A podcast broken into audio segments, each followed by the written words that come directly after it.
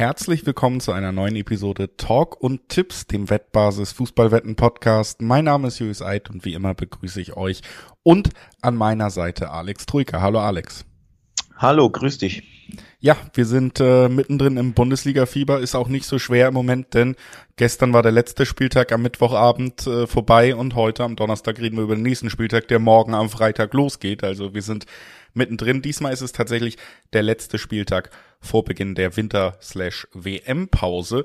Das ist der 15. Spieltag, über den wollen wir heute sprechen und das tun wir nach ein paar kurzen Hinweisen. Sportwetten sind ab 18 nicht für Minderjährige gedacht und alle Angaben, die wir in diesem Podcast machen, sind Angaben ohne Gewähr, einfach weil sich die Quoten noch von oder nach der Aufzeichnung jederzeit verändern können. Zu guter Letzt, Sportwetten können Spaß, aber auch süchtig machen. Und wenn das Ganze bei euch zum Problem wird, dann guckt doch mal auf spielen-mit-verantwortung.de vorbei. Da gibt es erste Hilfsangebote oder ihr wendet euch per Live-Chat oder per Mail an den Support der Wettbasis. Auch da wird euch geholfen. So, das ist unser kleines Vorwort. 15. Spieltag, letzter Spieltag, also vor der Winterpause. Auch das haben wir schon gesagt. Und dann können wir eigentlich direkt einsteigen mit einem vom Namen her zumindest durchaus spannenden Duell am Freitag direkt. Denn Borussia Dortmund und Borussia Mönchengladbach müssen nach einer jeweiligen nicht so erfolgreichen Woche ran.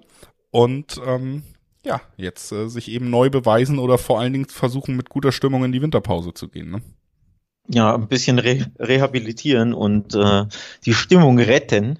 Ähm, ansonsten genau, der Verlierer geht, glaube ich, äh, richtig geknickt in die Winterpause. Es ist ja auch ziemlich überraschend, das Duell des Sechsten gegen den Neunten oder andersrum des, des äh, Neunten gegen den Sechsten, da ja Gladbach zu Hause spielt. Also schon eine durchaus enttäuschende Hinserie für beide Mannschaften, tabellarisch bisher. Ich glaube, beide haben sich da ganz klar ein besseres Ranking ausgerechnet vor der Saison. Und von daher ja, so ein bisschen, wie du schon sagst, der Verlierer geht, glaube ich, wirklich mit sehr schlechten Gefühlen in die WM-Pause. Ja, da sind ja auch beide Mannschaften, die durchaus Spieler abstellen werden. Also werden jetzt auch nicht so, wie sage ich mal, gewisse Abstiegskandidaten dann rausgehen und sagen, gut, jetzt können wir in Ruhe an der Mannschaft arbeiten. Das ist in dieser Winterpause jetzt ja auch nicht unbedingt gegeben für Teams mit den Kaderaufstellungen, die die beiden Borussias mitbringen gerade Borussia Dortmund ähm, schwankt in dieser Saison ja sowieso viel zwischen jetzt geht's endlich aufwärts und ach, das ist wieder die alte Borussia und dann gibt's auch direkt äh, gefühlt die gesammelte Kritik der letzten Jahre, die dann wieder hochkocht, wenn man eben eine Leistung wie in den letzten Jahren sieht. Ich glaube, am fairsten wäre es tatsächlich da manchmal so ein bisschen den Middle Ground, die, die Mitte einzunehmen in dieser Diskussion. Aber klar ist auch, dass Borussia Dortmund seit Jahren und eben auch in dieser Saison, die sie bekommen nicht, bekommen sie nicht raus, immer mal wieder recht enttäuschende Auftritte zeigt. Und das war eben auch am vergangenen Spieltag in Wolfsburg der Fall. Am Ende ja, ist man natürlich sehr früh in Rückstand geraten. Das tat dem Spiel der Dortmunder sicherlich nicht gut, aber man hat auch wieder gesehen, mein Gott, tun die sich schwer, wirklich Torchancen zu erarbeiten, selbst wenn sie 60, 70 Prozent den Ball haben.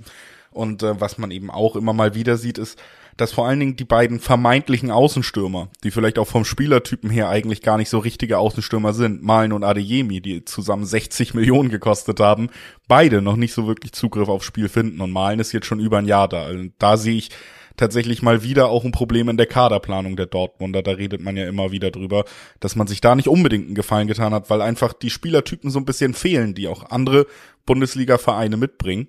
Muss aber ehrlich sagen, dass auch äh, Borussia Mönchengladbach äh, in, in dem Bereich der schnellen, trickreichen Flügelspieler vielleicht das größte Defizit hat und sich deswegen auch nochmal ein bisschen schwer tut. Auch die haben ja eher äh, Spieler, die dann gerne durch die Mitte kombinieren, die vielleicht in ihren Einzelaktionen überzeugen und sich zentraler sehen im Angriff.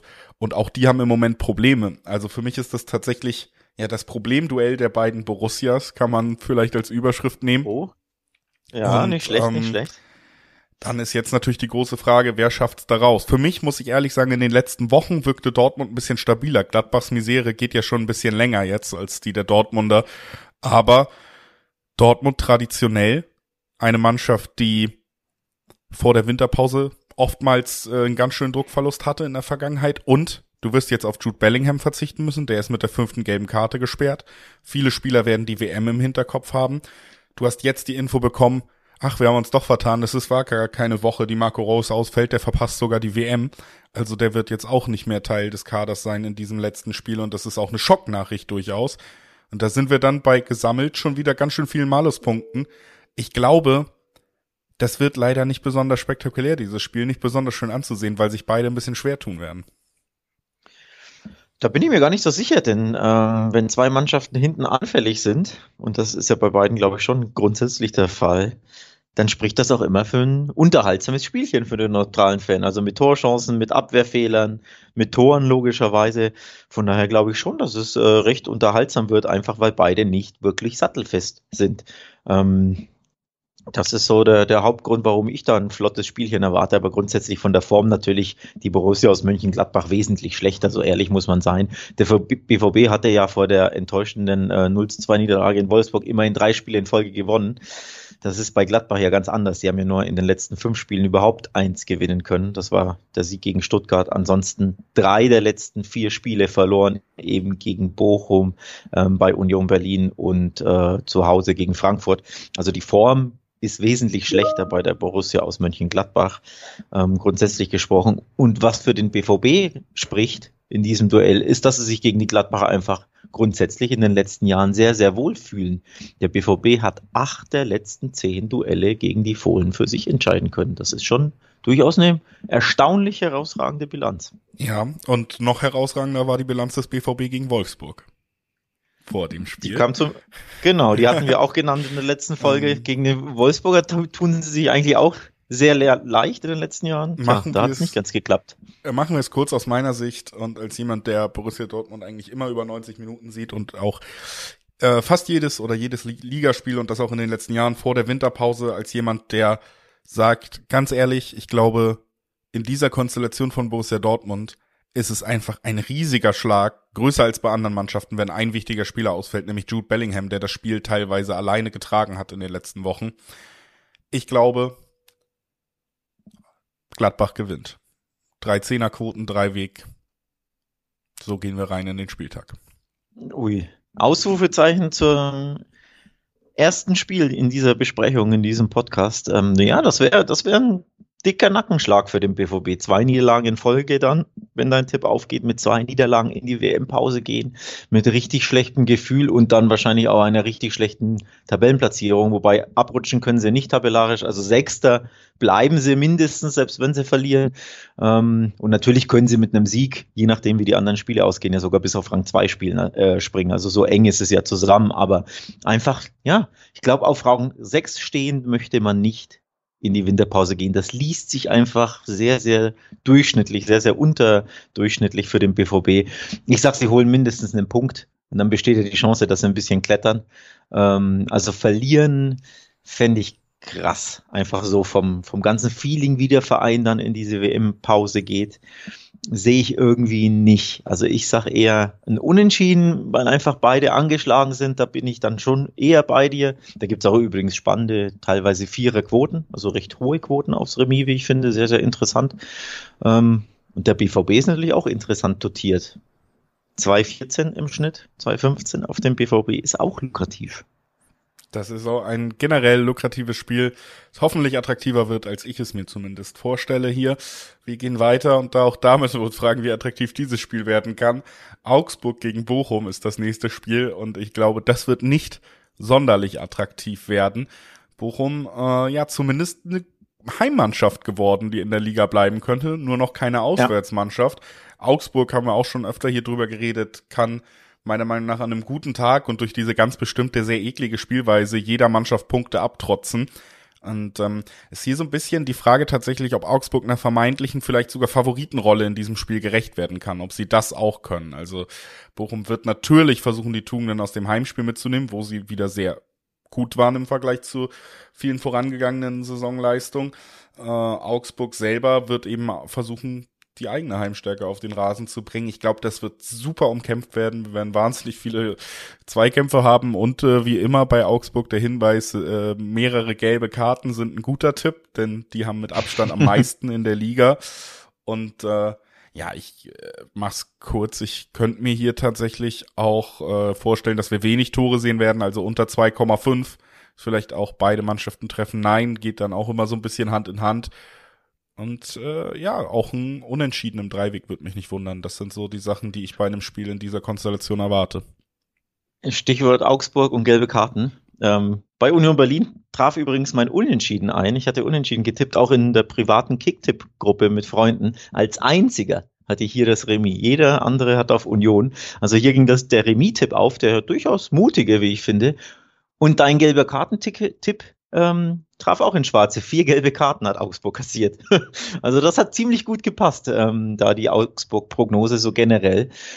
Und ja, Stichwort ähm, VfL Bochum, Heimmannschaft, das ist schon erstaunlich, dass sie auswärts so gar nichts auf die Kette bekommen, also wirklich nicht wettbewerbsfähig sind, weil ja auch nicht nur Spiele verloren werden, sondern auch immer gnadenlos hoch und, und chancenlos verloren werden. Sie haben noch keinen einzigen Auswärtspunkt geholt und vier mickrige Türchen. Aber zu Hause dritter Sieg in Folge. Da sind sie richtig gut unterwegs. Ähm, deswegen ein bisschen schwierig, denn klar, sie spielen jetzt auswärts, da kann man dann easy sagen, naja, auswärts klappt nichts, du hast es selbst gesagt, Alex, da gibt's wieder auf die Mütze, also klarer Tipp, ähm, dass Augsburg gewinnt. Zu 2,16er Quoten ist dann auch sehr, sehr interessant und lukrativ. Aber man denkt sich natürlich immer, naja, wenn Bochum zu Hause so ein gutes Gesicht zeigt, irgendwann müssen sie ja diese Leistung auch ein bisschen mittransportieren ähm, in die Auswärtsspiele. Sie spielen da ja nicht in Unterzahl. Also du musst ja mit äh, eigentlich fähig sein, dieses gute Gefühl, diese gute Performance mal drei Tage später mit rüber zu retten und da zumindest wettbewerbsfähig zu sein in einem Auswärtsspiel. Die Hoffnung habe ich so ein bisschen. Eine durchaus berechtigte Hoffnung, ähm, aber ich weiß es nicht. Generell ist das für mich einfach so ein Spiel. Ich kann mir nicht vorstellen, dass das jetzt auch äh, bei bei Mannschaften so einen kompletten Umschwung in der Taktik geben wird, dass wir irgendwie ja, da so eine, so eine, so einen krassen Einschnitt sehen werden. Und wenn diese beiden Standardtaktiken, Standardherangehensweisen der Mannschaften aufeinandertreffen, dann erwarte ich, wie gesagt, eben nicht besonders viel auf der Habenseite für dieses Duell. Äh, das sieht beim anderen Spiel übrigens ganz anders aus, beim nächsten, über das wir sprechen wollen. Leverkusen gegen Stuttgart. Alex, da erwarte ich äh, das erste Mal, im Gegensatz zu den anderen beiden Spielen heute, kündige ich es mal an, da erwarte ich eigentlich eher ein Spektakel. Ein Spektakel. Ein 5 zu 4 für Leverkusen. 5 zu 2 vielleicht. Oh, Oder 5 zu 3. Nicht schlecht. Nicht schlecht. Also Overwetten schon mal, höre ich da ganz klar raus. Ja. Beide treffen. Ja. Womöglich die Kombi daraus. Ich mach's mal ganz kurz, direkt auf die Tipps gehen. Ja, Leverkusen hat die übrigens auch hier richtig getippt. Ich hatte 2-1 Leverkusen bei Kicktipp. Ähm, zwar unverdient, muss man aber ehrlich sagen. Also ich hätte spielerisch besser erwartet im rheinischen Nachbarschaftsduell Schrägstrich Derby gegen den FC. Das war eigentlich eher das Leverkusen der bisherigen Saison, nur mit negativen Ergebnissen bis, oder jetzt mit positivem Ergebnis, aber von der Leistung her war es eher wieder eine schwache Leistung. Nur sie haben diesmal eben gewonnen. Sie waren eiskalt vor dem Tor, haben ihre wenigen Chancen genutzt, haben einen Rückstand gedreht was ihnen, glaube ich, auch sehr, sehr gut tun wird als Mannschaft. Also da positives Resultat, wenn auch der Auftritt nicht positiv war. Aber zumindest da, ähm, ja, ähm, zeigt die Formkurve nach oben und das ist bei Stuttgart auch der Fall. 2 zu 1 Sieg in letzter Sekunde mal wieder. Auch hier komplett das Resultat übrigens richtig getippt, ein Kicktipp. Ja. 2 zu 1. Also beide Form nach oben, beide mit einem sehr, sehr guten Ergebnis im Rücken, drei Tage später wieder drin. Das spricht schon dafür, bei dem, was du sagst. Nämlich, hier gibt's wieder Tore, hier gibt's ein unterhaltsames Spielchen. Ja, also gerade Leverkusen ist für mich auch noch so ein bisschen so ein Beispiel. Die hatten ja auch Spiele, die sie verloren haben, weil sie zu unreif, zu wenig effektiv waren, weil sie dann grobe Fehler im eigenen Spiel hatten. Aber sowas ist ja tatsächlich was, was sich über eine gesamte Saison so ein bisschen in der Punktekurve ausgleicht. Also wo dann auch mal ein unverdientes Spiel gewonnen wird und am Ende sagt man gut, die Gesamtleistung der Mannschaft da haben wir auch die Punktzahl am Ende der Saison, die sie verdient haben. Ich habe so ein bisschen das Gefühl bei Leverkusen, dass dieses ganz große Pech, dieser Negativstrudel, aus dem sie sich ja kaum befreien konnten, tatsächlich langsam zu Ende geht.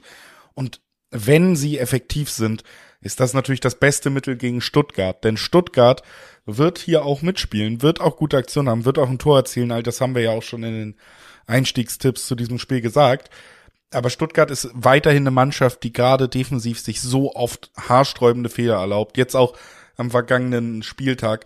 Man braucht das Siegtor in der letzten Minute eigentlich gar nicht, wenn man den Gegner nicht so offensichtlich einlädt, den Ausgleich zu erzielen, nachdem man in Führung geht. Also Stuttgart ist für mich defensiv einfach zu oft zu wackelig. Und wenn Leverkusen nicht mehr dieses ganz große Pech und diese absolute Formschwäche bei ihren Abschlussspielern hat, und so sieht's gerade aus, dann werden die mehrere Chancen bekommen und diese nutzen. Und das wird am Ende für den Sieg gegen Stuttgart reichen, weil Stuttgart da meiner Meinung nach eben defensiv nicht reif genug ist, um gegen ein hoffentlich nicht mehr komplett glückloses Leverkusen zu bestehen. Und, und deswegen ist für mich hier ab von den Tipps, die wir von Anfang an schon genannt haben, auch Leverkusen der Favorit. Kann ich komplett verstehen. Ähm, kleine Parallele zum VfL Bochum. Zu Hause gewinnt der VfB seine Spiele. Die letzten drei Spiele gewonnen. 4-1 gegen Bochum, ähm, 2-1 gegen Augsburg und jetzt eben wieder das Last Minute 2-1 gegen Hertha und auswärts gab es in Dortmund das 0 zu 5 eine Packung und in Gladbach ein 1 zu 3, das war keine Packung. Sie hatten da den Ausgleich auf dem Fuß durch Girassi in der irgendwas 85. Also da hätte man auch den Punkt holen können, aber eben trotzdem zwei Gesichter zuletzt. Heimgesicht positiv, Auswärtsgesicht negativ.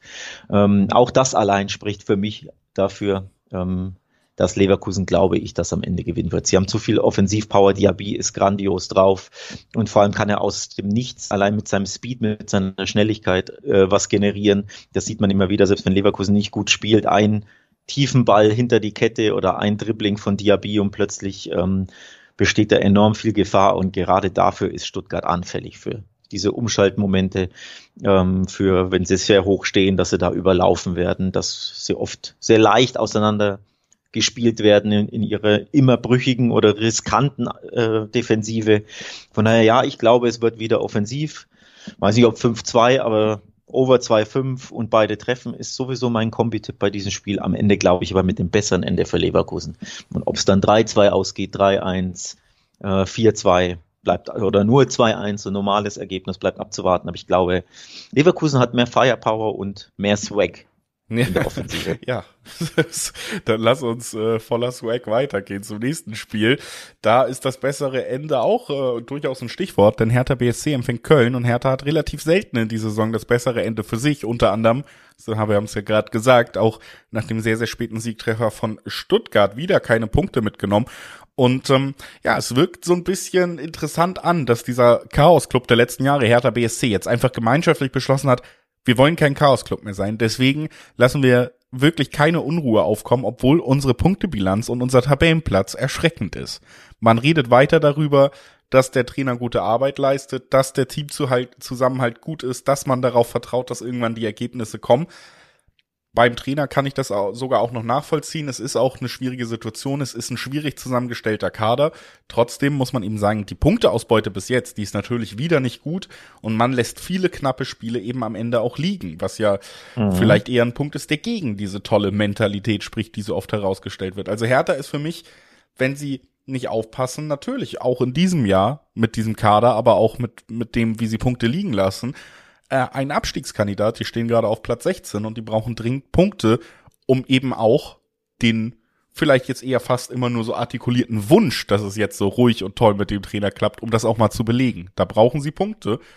Das werden ja. sie versuchen gegen Köln, die zu Gast sind, die meiner Meinung nach ganz schön auf dem Zahnfleisch gehen. Das haben wir schon mal besprochen hier im Podcast in den letzten Wochen bei den Kölnern. Sie hatten diese Dreifachbelastung, haben da eine Enttäuschung hinnehmen müssen in der Conference League, haben äh, ja selbst ihren nachgezogenen Regionalligastürmer, der dann Stürmer 1 war, selbst den haben sie verloren mit Dietz jetzt. Also es ist wirklich eine Mannschaft, die einfach personell wahrscheinlich noch schlechter aufgestellt ist als die Hertha, was den Kader angeht. Und die im Moment einfach natürlich nicht durch die ganz hohe Intensität das immer kaschieren kann. Ne? Die, der ähm, 14. Spieltag war katastrophal für die Hertha, denn die Kellerkinder Schalke, Bochum, und Stuttgart haben ja allesamt gewonnen. Stuttgart im direkten Duell und Bochum und Schalke haben da richtige Big Points zu Hause gesammelt. Ja, und die Hertha hat halt, Augsburg hat ja auch einen Punkt geholt bei Union, einen leicht unerwarteten. Leverkusen ist ja auch ein Kellerkind, hat ja auch gewonnen. Also alle anderen Mannschaften da unten haben gepunktet, beziehungsweise gewonnen, nur die Hertha hat verloren. Und so ist man wirklich komplett wieder unten reingerutscht. Ähm, und es ist doch wieder Abstiegskampf geworden. Auch wir übrigens, so ehrlich muss man sein, haben ja Hertha ähm, stark gelobt in diesem Podcast, das wissen die die regelmäßigen Zuhörer, weil einfach trotzdem äh, die Mannschaft wesentlich mehr Biss hat und wesentlich wettbewerbsfähiger ist als in den letzten Jahren. Also ich finde homogener auch ist als Mannschaft nur zuletzt, du hast es völlig zu Recht angesprochen, bleiben die Ergebnisse aus, weil man immer wieder knapp verliert. Die letzten drei Spiele jeweils verloren, vier der letzten fünf verloren und wenn man verliert, dann immer nur mit einem Gegentor. Also sie sind in den Spielen drin. Gegen die Bayern hat man das super gut gesehen. Ähm, beim 2 zu 3, da lagen sie früh hinten klar hinten und du dachtest, oh, das gibt eine Klatsche und sie haben sich zurückgefeitet. Ähm, gegen Stuttgart musst du ja nur den, den, den Eckball überstehen, dann nimmst du ja da auch einen Punkt mit. Gegen Leipzig ähm, lagen sie klar zurück, haben sich zurückgefeitet. Also da ist schon Leben in der Mannschaft, nur eben die Punkte bleiben zuletzt aus. Ich glaube, von den letzten neun Spielen nur einmal drei Punkte geholt just gegen Schalke, die schwächste Mannschaft der Bundesliga. Also grundsätzlich so negativ will ich es gar nicht machen, aber klar, wenn dir die Punkte fehlen, hast du irgendwann auch recht wenig Argumente.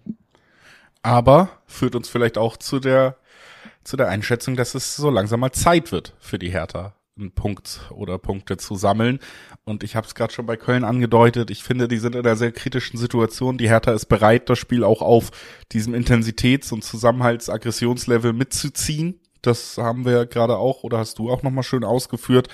Und ich glaube tatsächlich, dieses Heimspiel vor der Winterpause ist eines der Spiele, wo die Hertha sich mal belohnen wird für das, was sie vielleicht schon richtig machen. Und äh, nehmen da tatsächlich auch einfach den 2-2er, 2-3er-Tipp im Dreiweg auf die Hertha mit und glaube, die verabschieden sich mit einem Sieg in die Winterpause. Erstens, weil sie eine ordentliche Entwicklung hinlegen in dieser Saison. Zweitens, weil ich Köln als eine Mannschaft sehe, die sich wahnsinnig auf eine längere Pause freut. Ja, auch die Kölner. Seit vier Spielen übrigens ohne Sieg und drei davon verloren. Also auch äh, in sehr, sehr ähm, überschaubarer Form. Also man kann auch ein bisschen sagen, mit dem auf dem Zahnfleisch gegen den Kölnern, die, die weiterhin viele Verletzte haben, die einen sehr engen Kader haben, äh, kommt ein Gegner zur rechten Zeit nach Berlin. Ähm, das ist ein Spiel, das, ich will jetzt nicht sagen, musst du gewinnen, das ist, da muss man immer vorsichtig sein, aber das ist zumindest gewinnbar. Also du hast wirklich sehr, sehr gute Chancen, diese Mannschaft vor allem im Heimspiel zu schlagen, denn ähm, auswärts fühlen sich die Kölner jetzt auch nicht so wohl in der Regel. Da haben erst eines ihrer sieben Auswärtsspiele gewinnen können. Also da geht wirklich was für die Hertha, da sollte auf jeden Fall was gehen. Die Chancen sind gut. Ich finde die Quoten auch interessant, da auf die Hertha zu tippen. Ähm, aber natürlich kann so ein Spiel immer auch easy unentschieden ausgehen. Also ich bin mir nicht ganz sicher, ob hier knappes 1-0 oder 2-1 härter oder ob ich dann doch aufs 1-1 gehe. Unentschieden ja auch ähm, wie immer interessant dotiert, auch bei diesem Spiel, teilweise mit bis zu 380er Quoten. Also auch das durchaus lukrativ. Also das wird eng. Ich kann den Hertha-Sieg sehen, weil die Kölner müde sind und ähm, ja, auf den Zahnfleisch gehen und schlecht drauf sind. Aber am Ende wäre auch niemand überrascht, wenn es dann einfach Remis endet. Nö, überrascht wäre ich da tatsächlich auch nicht. Aber wie gesagt, ich habe irgendwie das Gefühl, diesmal muss es Richtung Hertha kippen. Würde sagen, lass uns weiter. Mutiger Tipp gefällt Spiel. mir. Ähm, Hoffenheim empfängt Wolfsburg und äh, ja, damit eine Mannschaft, die, ich kann es äh, jede Woche für Woche nur sagen, die sich zu einer Kovac-Mannschaft entwickelt, so wie man sich das wünscht, wenn man Kovac anstellt, nicht so wie man es befürchtet, wenn man Kovac anstellt. Wolfsburg funktioniert wirklich geschlossen sehr gut. Die verteidigen wahnsinnig gut. Das ist ja einfach eine Tugend, die dazugehört dann. Und dann haben sie tatsächlich auch eben nicht unbedingt den schlechtesten Kader, was Offensivspieler angeht. Mamouche kommt immer besser rein und ist dann tatsächlich ein sehr interessanter und auch gut anzusehender Spieler, was seine Technik angeht. Du hast einen Matcher, ähm, Lukas äh, noch auf der Bank gehabt jetzt am Wochenende gegen Dortmund. Den kann man sogar nachlegen. Der war ja eigentlich fast der Shootingstar der letzten Saison. Sein Bruder Felix wahnsinnig torgefährlich. Ähm, Hat sich jetzt aber verletzt, der Lukas gegen Dortmund beim Tor. Ja. Fällt recht lange, glaube ich, aus. Gut, dann wird der bei das diesem Spiel nicht äh, zum Einsatz kommen können, aber trotzdem ähm, finde ich weiterhin interessant besetzte Offensive, die auch mal durch Einzelaktionen brillieren kann. Standardstark und dann eine Defensive, die den Laden dicht hält. Und das macht es Mannschaften super schwer. Und ich glaube, das macht es auch gerade Mannschaften wie Hoffenheim super schwer. Denn Hoffenheim ist zwar in der Lage, auch ein Spiel ja, teils zu dominieren, aber die sind vor allen Dingen auch in der Lage, sich immer wieder blöde Gegentreffer und zu viele Gegentreffer einzufahren. wenn man diese Tür öffnet für einen effektiven Gegner und Wolfsburg das dann wieder in Kovac-Manier entspannt wegverteidigen kann, dann können sie, könnte ich mir fast eine Blaupause vorstellen aus dem Dortmund-Spiel. Ja, ähm, also Wolfsburg grundsätzlich, wenn man die Bayern rausrechnet, muss man ja in der Bundesliga die Mannschaft der Stunde zu, äh, zusammen mit RB Leipzig seit sieben Spielen umgeschlagen, zuletzt vier in Folge gewonnen und alle vier, äh, sorry, drei in Folge gewonnen und alle drei zu null. 4-0 Bochum, 3-0 Mainz und jetzt 2-0 Wolfsburg, das mit Sicherheit das Ergebnis ist, das hier am meisten heraussticht. Ähm, 2-0 Dortmund musst du auch erstmal schaffen. Also, du hast es angesprochen, Kovac ist wirklich angekommen, hat die Mannschaft so formen können mittlerweile, stand jetzt zumindest, wie er sich das wünscht, hat das glaube ich auch in den äh, Interviews nach dem Spiel gesagt, dass, ähm, ja, dass er sehr, sehr zufrieden ist mit der Entwicklung und dass er jetzt das sieht, was er sich erhofft hat und ähm, dass die Mannschaft das umsetzt, was er sich immer, immer wünscht und was er ansagt. Also aktuell funktioniert sehr, sehr gut. Und dann denke ich, sind die Chancen auch nicht so gering, dass es auch weiterhin gut funktioniert, also zumindest an diesem Spieltag, an diesem Wochenende, nämlich bei der TSG Hoffenheim, denn die ist ihrerseits nicht gut drauf. Drei der letzten vier Spiele verlor, ähm, verloren vier nicht gewonnen, zwei, vier in Frankfurt, wo die Abwehr besorgniserregend wackelig und löchrig war. Also es gibt, finde ich, gute Argumente zu sagen, Wolfsburg unter Kovac funktioniert weiter und holt den nächsten Sieg. Ja, würde ich tatsächlich auch so unterschreiben. Irgendwie habe ich auch das Gefühl, die, die sind gerade in ihrem Flow, die spielen das, was sie spielen sollen. Trainer und Mannschaft funktionieren zusammen. Man hatte vielleicht leichte An Laufschwierigkeiten, aber die hat man überwunden und ähm, da muss man das anerkennen und sagen, das ist gerade eine ganz gute, eine ganz gute Mannschaft, über die wir da sprechen. Und was eine richtig gute Seite ist, über die wir sprechen können, ist wettbasis.com. Da könnt ihr jederzeit vorbeigucken und euch äh, mit zahlreichen Spielberichten auf alle eigentlich alle Fußball, wichtigen Fußballspiele der Welt vorbereiten. Was ihr aber auch dank der Wettbasis könnt, ist selber tippen. Guckt doch mal beim Predictor der Wettbasis vorbei. Predictor.wettbasis.com, da könnt ihr selber Tipps abgeben. Registrierung ist komplett kostenlos. Ihr spielt um ja, äh, Punkte in der Rangliste und ähm, könnt da am Ende, wenn die ganz oben steht, sogar was gewinnen. Also eine ziemlich coole Sache. Das neben wettbasis.com sage ich also auch predictor.wettbasis.com ans Herz gelegt und ähm, damit äh, sei uns ans Herz gelegt, weiter mit den Spielen zu machen. Das nächste Duell, über das wir sprechen wollen, ist Werder Bremen gegen RB Leipzig und die Frage, ob Bremen ja weiter Lehrgeld zahlen muss zurück in der Bundesliga gegen eine vermeintliche Spitzenmannschaft, denn gegen Bayern mussten sie es am Ende ziemlich deutlich. Gegen Bayern war es erstaunlich deutlich, das stimmt. Ähm, so deutlich sollte es gegen Leipzig nicht werden, aber am Ende wird es äh, deutlich keine Punkte geben für Werder, befürchte ich. Denn RB Leipzig, ich habe es gerade angesprochen, das Team der Stunde zusammen mit Wolfsburg richtig, richtig gut drauf. Ähm, rein Sieg an Sieg unter unter Rose, ähm, haben sich da richtig gefunden, haben eine Firepower in der Offensive, die fast schon ihresgleichen sucht. Denn wir klammern ja die Bayern immer ab bei jedem Vergleich hier, völlig zu Recht. Also ich glaube, da wird Bremen zumindest die, die nächste Niederlage kassieren und womöglich auch das ein oder andere Gegentor. Das heißt ja nicht, dass es 0-4 oder so ausgeht, aber zumindest einen Punkt gibt's nicht. Also einen, weder den einen noch die drei für die Werderaner. Ja, es ist äh, tatsächlich, ja, ich glaube, sie können mitspielen, sie können es vielen Mannschaften schwer machen und dieses Mitspielen ist tatsächlich wie, wie in der ersten Saison von Stuttgart. Erstmal gut dafür, um immer mal wieder einen Überraschungssieg gegen vermeintlich bessere Mannschaften einzufahren, der dann eben im Abstiegs- oder im, im Kampf um den Klassenerhalt hilft. hilft. Ich glaube, er hilft auch in direkten Duellen gegen Schalke, gegen Bochum und so ist das ein großer Faustpfand, den sie haben, mit einer super funktionierenden Offensive, die auch spielerisch den Gegner ähm, nehmen kann. Aber wir haben es auch gegen Bayern gesehen, dieser Ansatz mitspielen zu wollen, ähnlich spielen zu wollen wie eine Mannschaft, die einfach mehrere hundert Millionen mehr in den Kader stecken kann, der rächt sich eben oft in der Bundesliga und im gesamten Fußball bei aller Klasse, die ich Werder zugestehe, glaube ich, das wird ja auch der Fall sein, vor allen Dingen, weil Leipzig unter Rose ja auch wieder funktioniert, weil die wichtigen Spieler in Form sind. Ein Kunku steht da natürlich über allem. Und ähm, dann muss ich auch ganz ehrlich sagen, sind die 1,9er Quoten auf Leipzig ja tatsächlich recht hoch für so ein Duell, wo wir sagen, Aufsteiger spielt gegen eine, eine Spitzenmannschaft der Liga. Also diese Quoten gefallen mir da auch sogar im Dreiweg ganz gut. Ja, bin ich voll bei dir. Ich habe sie mir auch schon äh, rausgesucht.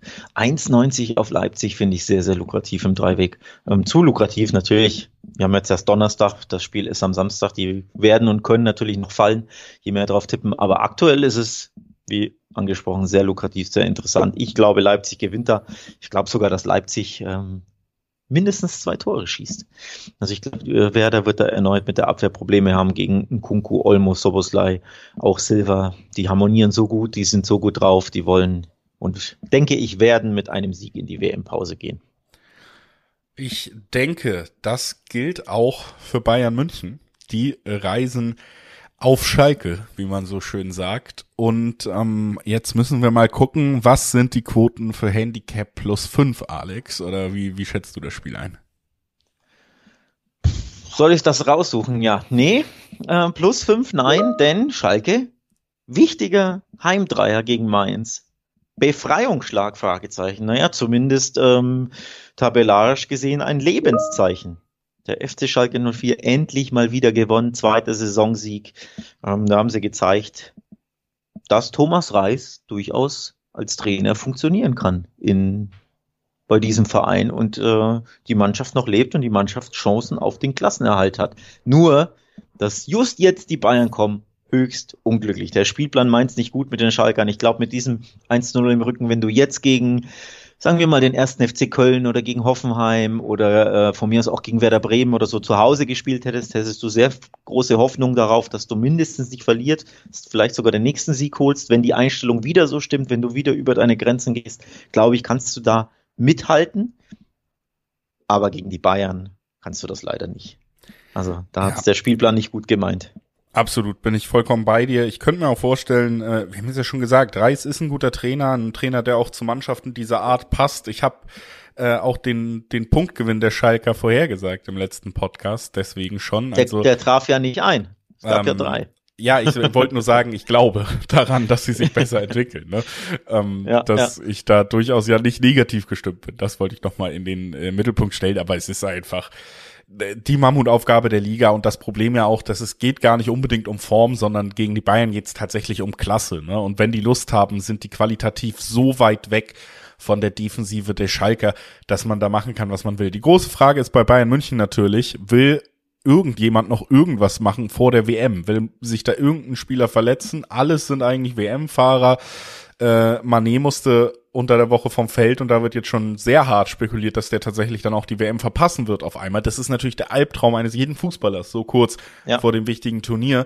Und das ist, finde ich, das Einzige, was du bei Bayern so ein bisschen in die Waagschale werfen musst, um auch zu sagen, gut, ich, ich rücke vielleicht doch nochmal von meinem 6-0-Tipp ab und äh, bleib beim 2 oder 3-0.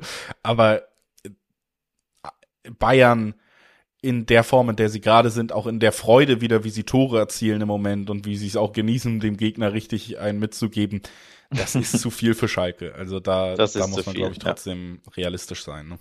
Ja, deswegen glaube ich, können wir das Spiel auch schnell abmoderieren. Ähm, das ist zu viel für Schalke.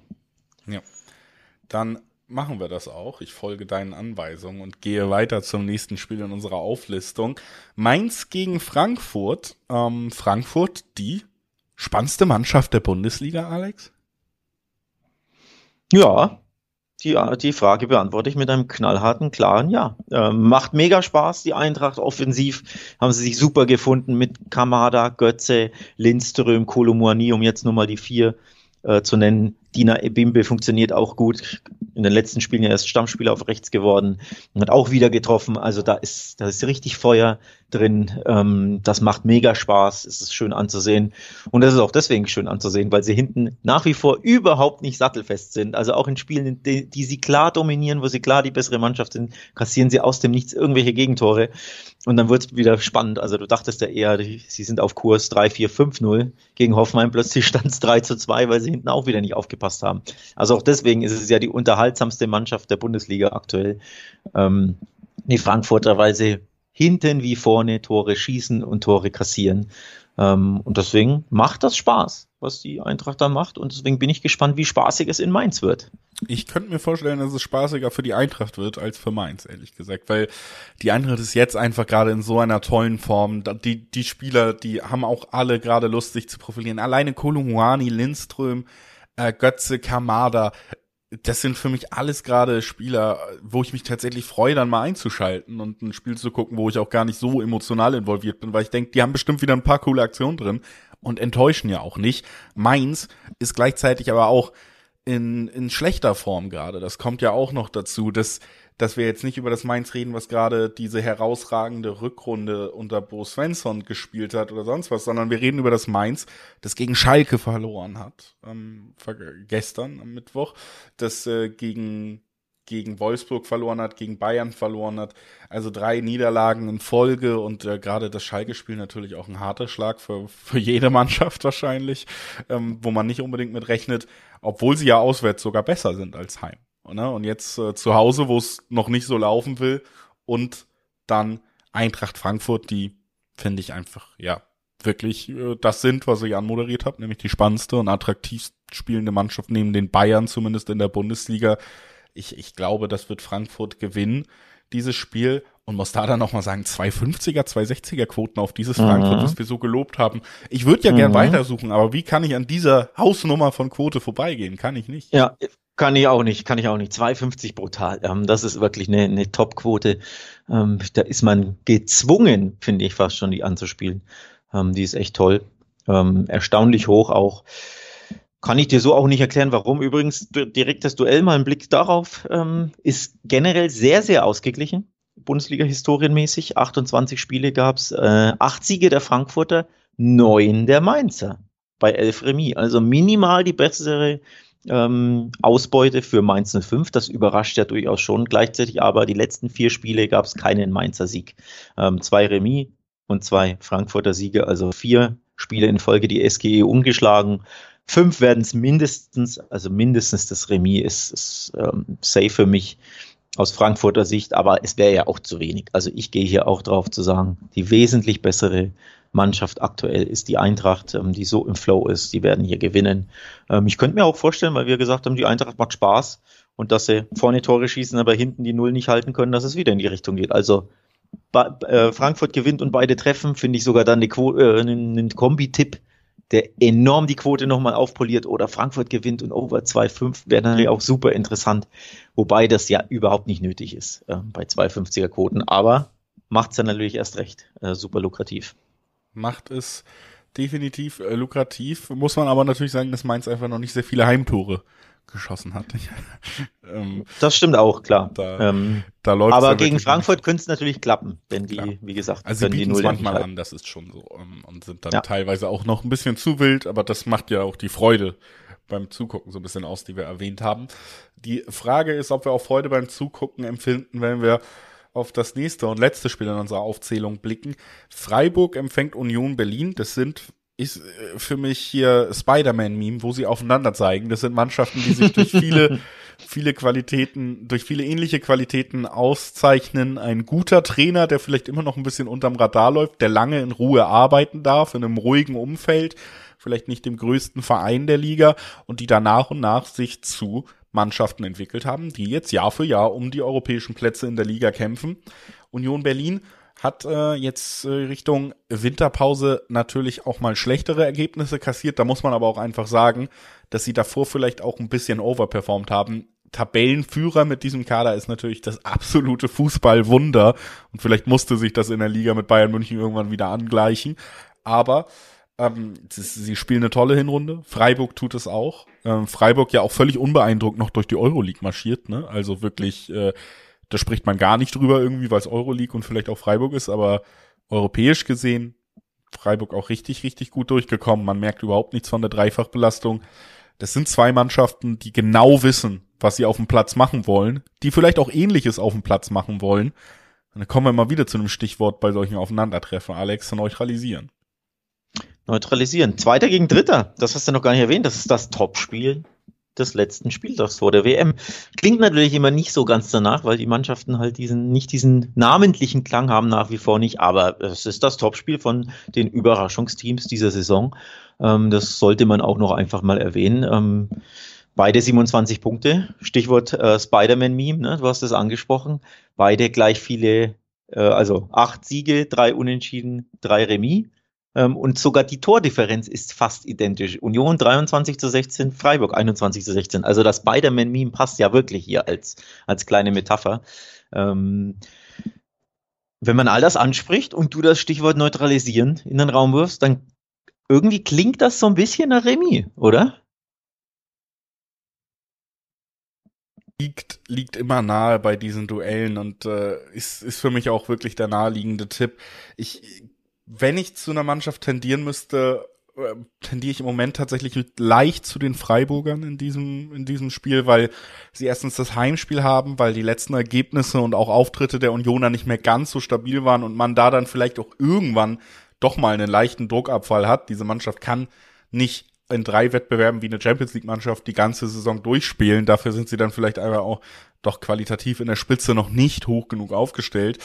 Ähm, deswegen, da sehe ich eher vielleicht diesen leichten Einbruch in der Leistung und deswegen wäre Freiburg für mich hier plus Heimspiel eben auch noch, also nicht in der alten Försterei, leichter Favorit, aber auch das Unentschieden ist für mich sehr, sehr gut äh, vorstellbar.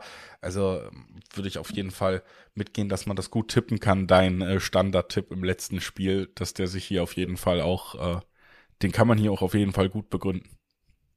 Ja, man muss ja ähm, auch festhalten, dass äh, Freiburg, die natürlich der Favorit sind, auch bei den Wettanbietern, klar, sie spielen zu Hause ähm, und Union hat jetzt zuletzt nicht resultattechnisch nicht ganz überzeugt und natürlich in Leverkusen nicht mal performance-technisch überzeugt. Ähm, trotzdem Freiburg seit vier Spielen nicht gewinnen können gegen Union und in der Historie der beiden Mannschaften, die natürlich jetzt nicht so hoch so lang ist, denn ähm, Union ist ja noch nicht so lange in der Bundesliga. Sechs Spiele gab es erst historisch gesehen in äh, Deutschlands Eliteklasse, aber Freiburg hat nur eines davon gewinnen können. Also sie tun sich einfach sehr, sehr schwer gegen Union. Das zeigt auch das ähm, Spiel am 33. Spieltag der vergangenen Saison. Da gab es eine 1 zu 4 Heimklatsche für den SC Freiburg. Durch diese Heimklatsche hatten sie ja, falls du dich erinnerst, die Champions League verpasst ähm, oder verspielt. Durch diese überraschende Heimklatsche gegen Union. Also da spricht schon auch ein bisschen was dafür, dass das wirklich wieder nicht reichen könnte mit einem Sieg für die Freiburger. Denn Union, wenn sie als Außenseiter, wenn auch nur als leichter, aber trotzdem als Außenseiter in ein Spiel gehen, da fühlen sie sich einfach am wohlsten. Freiburg hat das Heimspiel. Freiburg wird hauptsächlich das Spiel machen und Union kann das machen, was sie am besten können, nämlich zerstören, pressen, Bälle erobern und umschalten. Das wird super unbequem für die Freiburger und deswegen finde ich, gibt es wirklich eine Reihe von Gründen zu sagen, dieses Spiel endet unentschieden. Ja. Oder anders, aber für mich halt eher dann naheliegend das Unentschieden. Ja, wie gesagt, kann ich absolut nachvollziehen, ähm, macht, macht Sinn und äh, will ich dann auch nicht groß widersprechen mehr und sagen, lass uns das Ding nach Hause bringen. Wir machen Schluss mit dieser Episode zum 15. und letzten Spieltag der Bundesliga in diesem Jahr. Fußball ist nicht vorbei. Jetzt müssen wir nochmal loswerden, was so ansteht. Wir der Fußball geht jetzt erst richtig Fall los, Julius. In keine Pause. In der nächsten Woche wird es vor der WM, das ist ja die Woche, bevor es dann, bevor dann der Kickoff in Katar ist, werden wir sechs, insgesamt sechs Vorschau-Podcasts ähm, für euch veröffentlichen. Wir werden während der WM alle Spieltage begleiten. Das heißt, alle zwei Tage im Zweitagesrhythmus werden wir für euch diese Vorschauen liefern, damit ihr immer auf den kommenden Tag, auf den kommenden Spieltag vorbereitet wird. Es geht dann natürlich auch weiter durch die K.O.-Runden. Also da wird wirklich eine Menge, Menge von uns kommen. Noch viel mehr ist auf wettbasis.com los, unter anderem auch beidfüßig. Das Videoformat der Wettbasis wird sich regelmäßig mit der WM beschäftigen. Auch das sei euch hier nochmal ans Herz gelegt, wenn ihr da den Überblick behalten wollt regelmäßig auf wettbasis.com vorbeigucken und im besten Falle diesen Podcast abonnieren in eurem Podcatcher, in dem Player eurer Wahl, denn dann verpasst ihr da auch keine der zahlreichen Vorschau-Episoden, die in der nächsten Woche erscheinen werden. Wir blicken auf die einzelnen Gruppen, wir blicken nochmal explizit auf Deutschland, wir blicken auf die Frage, wer wird Torschützenkönig und weiteres. Und dann seid ihr da wirklich auf dem Laufenden. Es gibt ein volles äh, WM-Paket, Los Wochos, bei Wettbasis und äh, wir freuen uns drauf, wenn ihr dabei seid. Und damit verabschiede ich mich und wünsche euch erstmal zum letzten Mal in diesem Jahr ein schönes Bundesliga-Wochenende. Ciao.